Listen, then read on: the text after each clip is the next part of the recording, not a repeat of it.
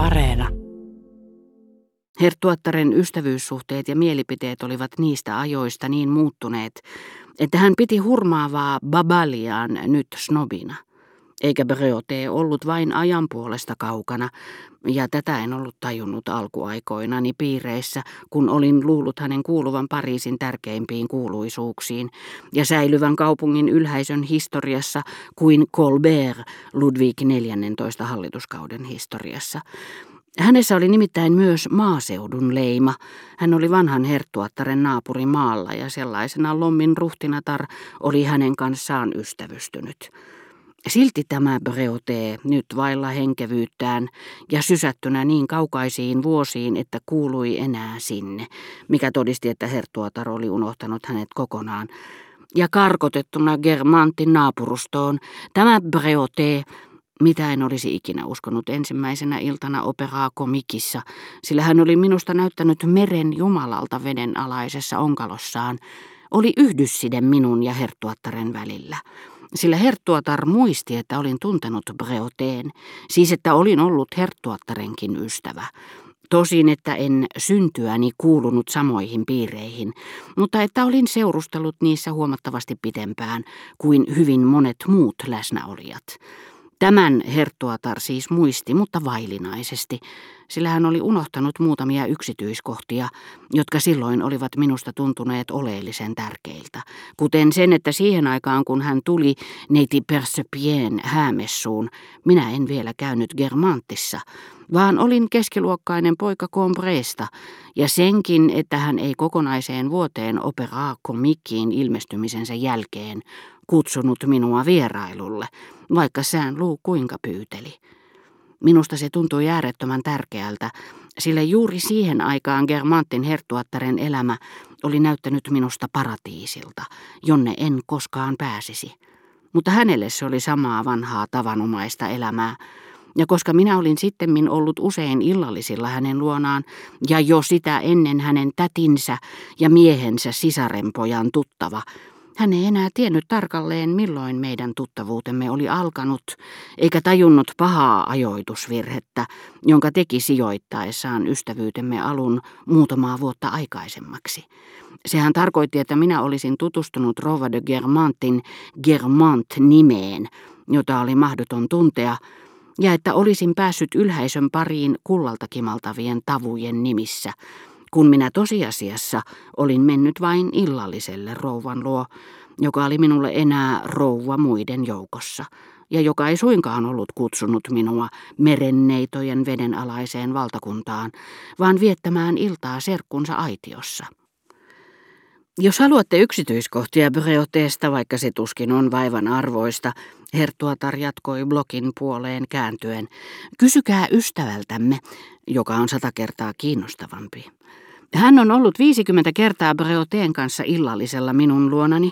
Eikö se ollutkin niin, että te tutustuitte häneen minun luonani? Suonniin te joka tapauksessa tutustuitte minun luonani. Ja minua hämmästytti, että Herttuatar saattoi luulla minun tutustuneen herra de Breoteen jossakin muualla, aivan kuin olisin seurustellut piireissä ennen kuin olin tutustunut häneen. Ja yhtä lailla minua hämmästytti, että hän luuli minun tutustuneen Suonniin hänen luonaan. Rehellisemmin kuin Gilbert sanoessaan de Breauteesta, hän oli ennen naapurimme maalla, juttelen mielelläni hänen kanssaan Tansonvillestä. Sillä de Breauté ei muinoin lainkaan seurustellut heidän kanssaan Tansonvillessä.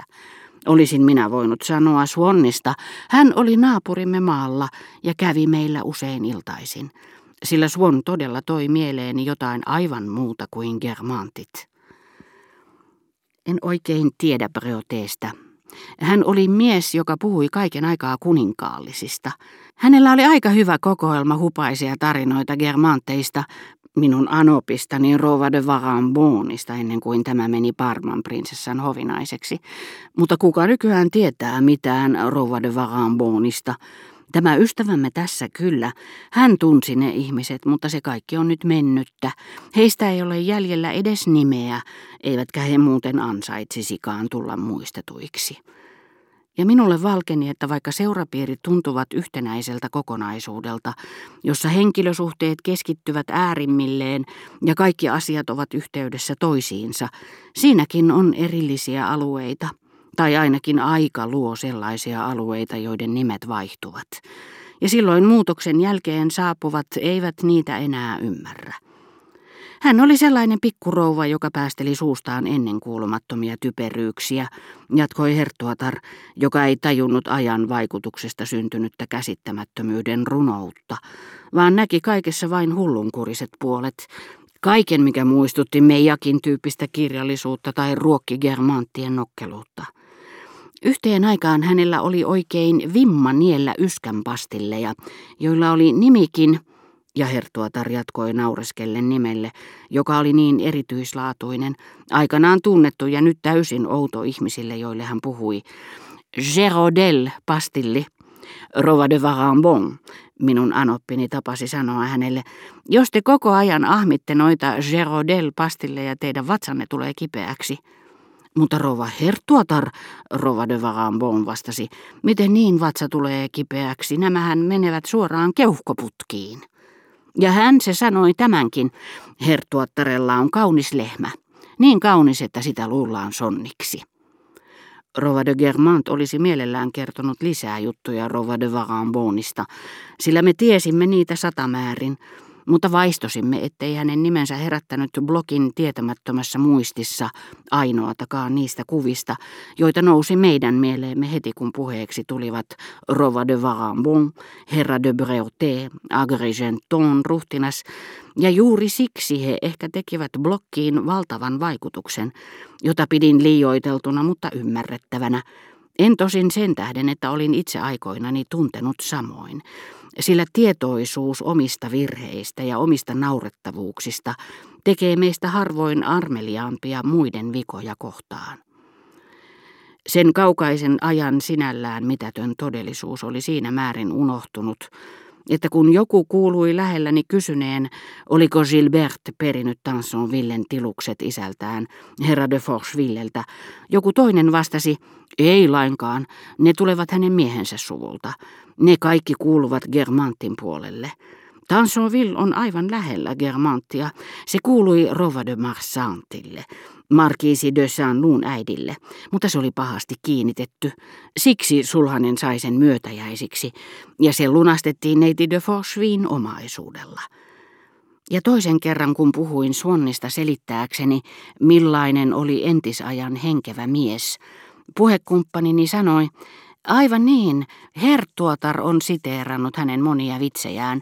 Hän oli vanha herra, johon te tutustuitte Herttuattaren luona, eikö niin?